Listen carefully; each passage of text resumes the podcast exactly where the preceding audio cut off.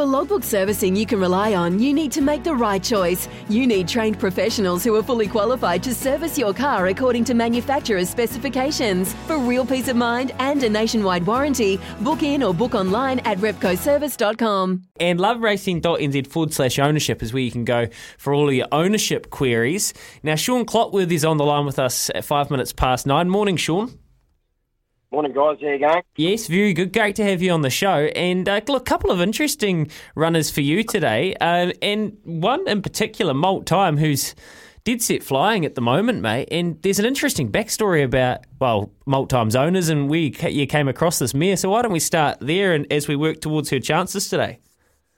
Yeah, well, she's um, owned by Bill and Kerry Borry, and obviously Borry, uh, Bill Borry raced and trained Miss Potential, who was a champion mare in New Zealand some years ago, and uh, he picked this mare up off Gavel House, I think, for about 4k.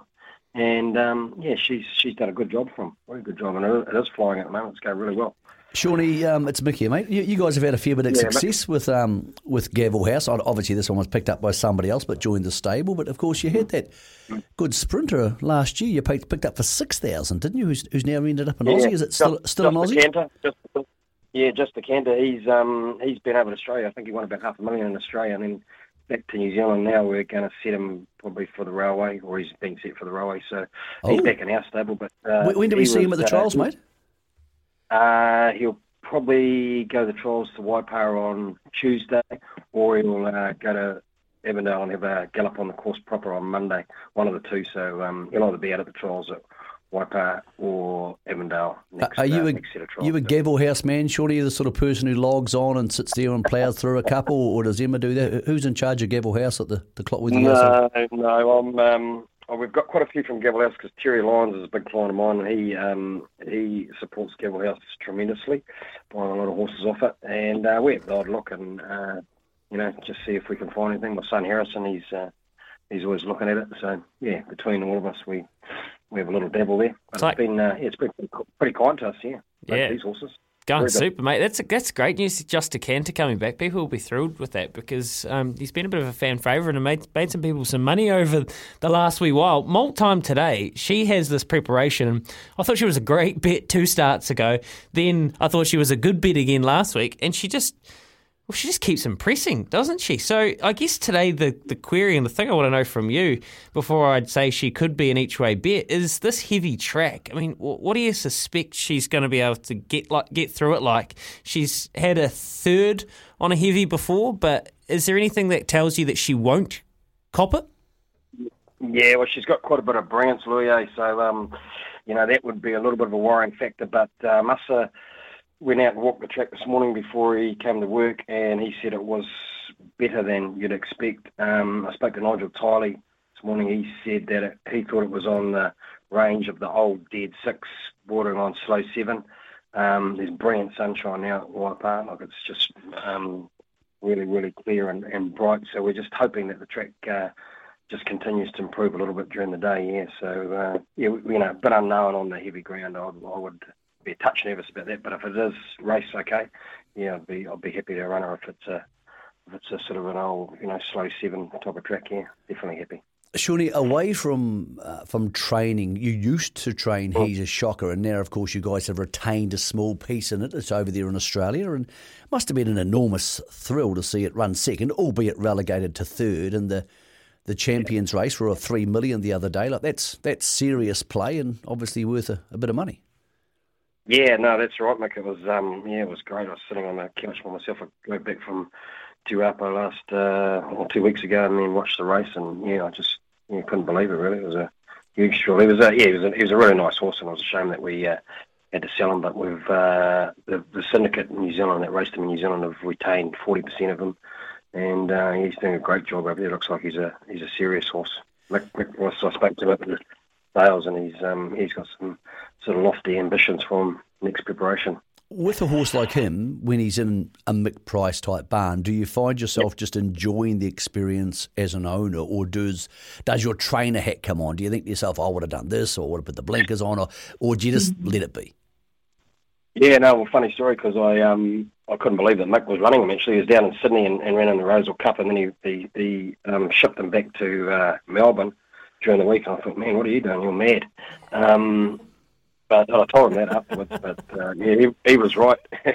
he was right. Yeah. So the horse travelled back from you know from Sydney down to Melbourne. So it's a long trip during the week, and uh, and then fronted up in that company. And yeah, Surely yeah, that, that, that's why Mick Price is a millionaire and you're not. Yeah, exactly. Hey, um, are you he still did remind me that at the sales. are are you still the head of the Trainers Association, Shaun? Yes, I'm still head of the Training Association. So yeah. You, you and I are talking during the week. There's been uh, some grumbling from the Trainers Association. Do you, I believe you you don't think there's a uh, a good relationship between the Trainers Association and the Racing Integrity Board. What form does that take? Oh well, you know, I'm not saying that it's not a good relationship, but like um, the Trainers Association, part of my role is just looking to make sure that our resources are, are used in the right direction, Mick. So you know, we've all got limited resources, and we've been racing for you know limited type of stakes for quite some time now. So um, yeah, I'm just making. I just want to make sure that the money that we get in this industry has been put in the right places. So, uh, do we need to have a budget um, like we've got for racing integrity? In My opinion, no, we don't. Um, it could be better put in infrastructure and education, which is uh, part of the, uh, the Racing Act for that uh, gaming money. And yeah, I just want to make sure that you know it's going in the right direction. So yeah, we'll be we'll be challenging that. In, in your role, Shaun, I imagine you kind of have to serve, survey and um, be, you know speak to the every sort of trainer up and down the country. I've just spent a week down on the west coast and jumped the fence and had a look around Kumara because I always wanted to see the old track there. Do you get to travel much and do you talk to all the different levels and hobby trainers, part-time trainers, the, the the full scale syndicators? Are you getting a good read on how everybody's feeling at the moment? Yeah, well, you try to, Louis. You know, you try and um, talk to as many people as you can. Obviously, you just you know you can't be ringing everybody, but um, yeah, you know, like, I'm always on the phone and, and talking to people, and you know, sort of getting a feeling of what's happening right around New Zealand. I was um, down in Christchurch uh, last week. I didn't have anything. ra- Well, I, I was racing that Andrew Carson's trains for us now, but um, didn't have anything myself down there, so I went down there. You know, I've been to the West Coast, as Mick knows. I spent plenty of time over there. And funny, when I took over the uh, the Trainers Association, uh, Pikey said he had, uh, I took it over from Tony Pike, and uh, he said he'd had a call from um, someone that uh, lived in uh, just out the back of Greymouth somewhere, and uh, I said, yeah, well, I know where that is. He, he didn't even know, know where it was. So, no, I definitely, uh, yeah, been around New Zealand a fair bit. So, um, yeah, yeah, you know, you listen to everyone's opinion, and um, and and part of the being Trainers Association, you've got to do what's right for for everybody. You know, like you're not just uh, doing what's right for the big partners. You're trying to encompass everyone in it.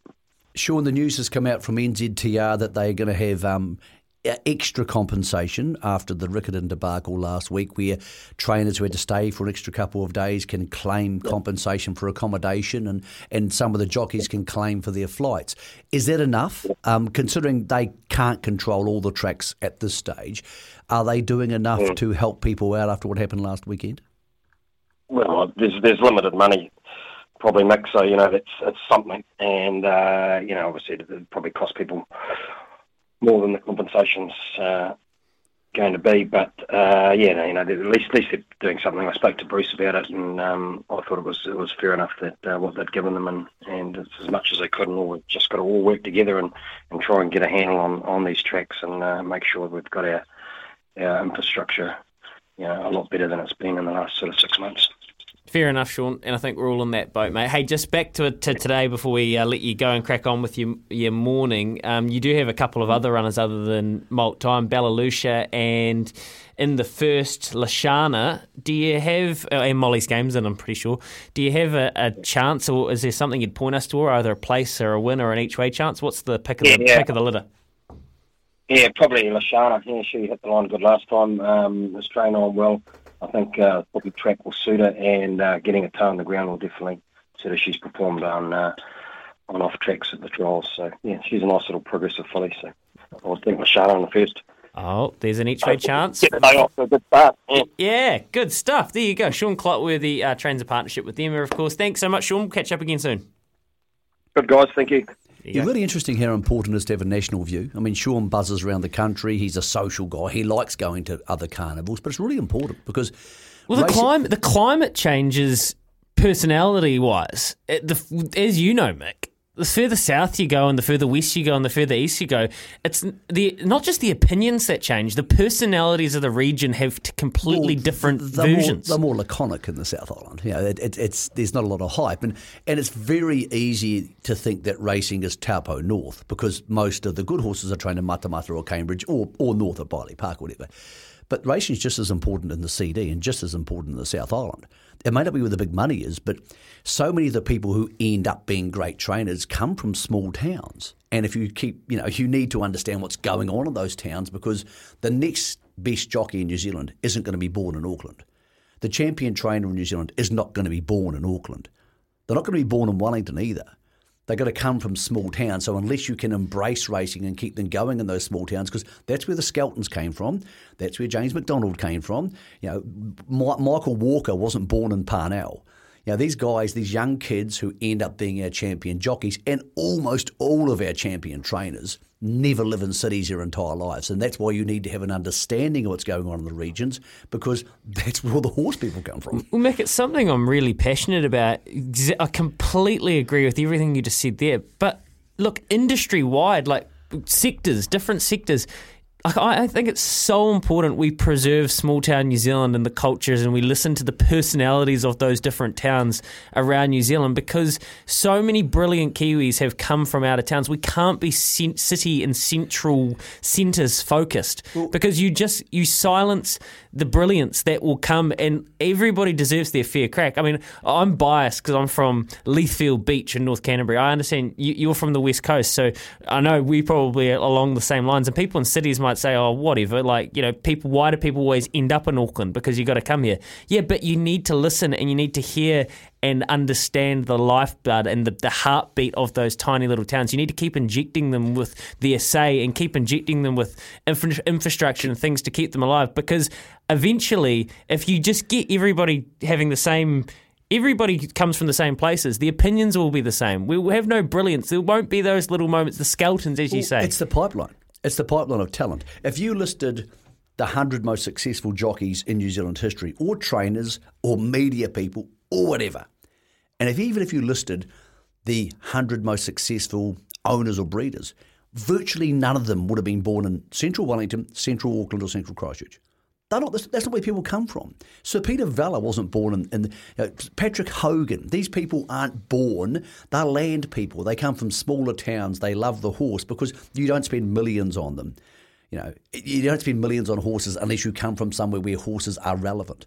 And that's why it's so important that you have the Timarus and not just the Greymouths, but the Invercargills and Nelson and Marlborough. These are places I'm scared are going to lose that racing Ooh, fabric. The, the Taranaki, um, like the, the Otaki, like the there's so many different places that you can Ha- point to. Hastings. Hastings, and, and we're not saying that we don't understand why the racing the racing obviously has to come to the population eventually but i just i'm so big on and this is not just racing for me i'm talking different industries i'm talking sport i'm talking culture I'm talking infrastructure. I'm talking productivity. I think it's so important that we keep small town New Zealand and regional New Zealand with a heartbeat because the minute we let it die, we'll never get that brilliance back.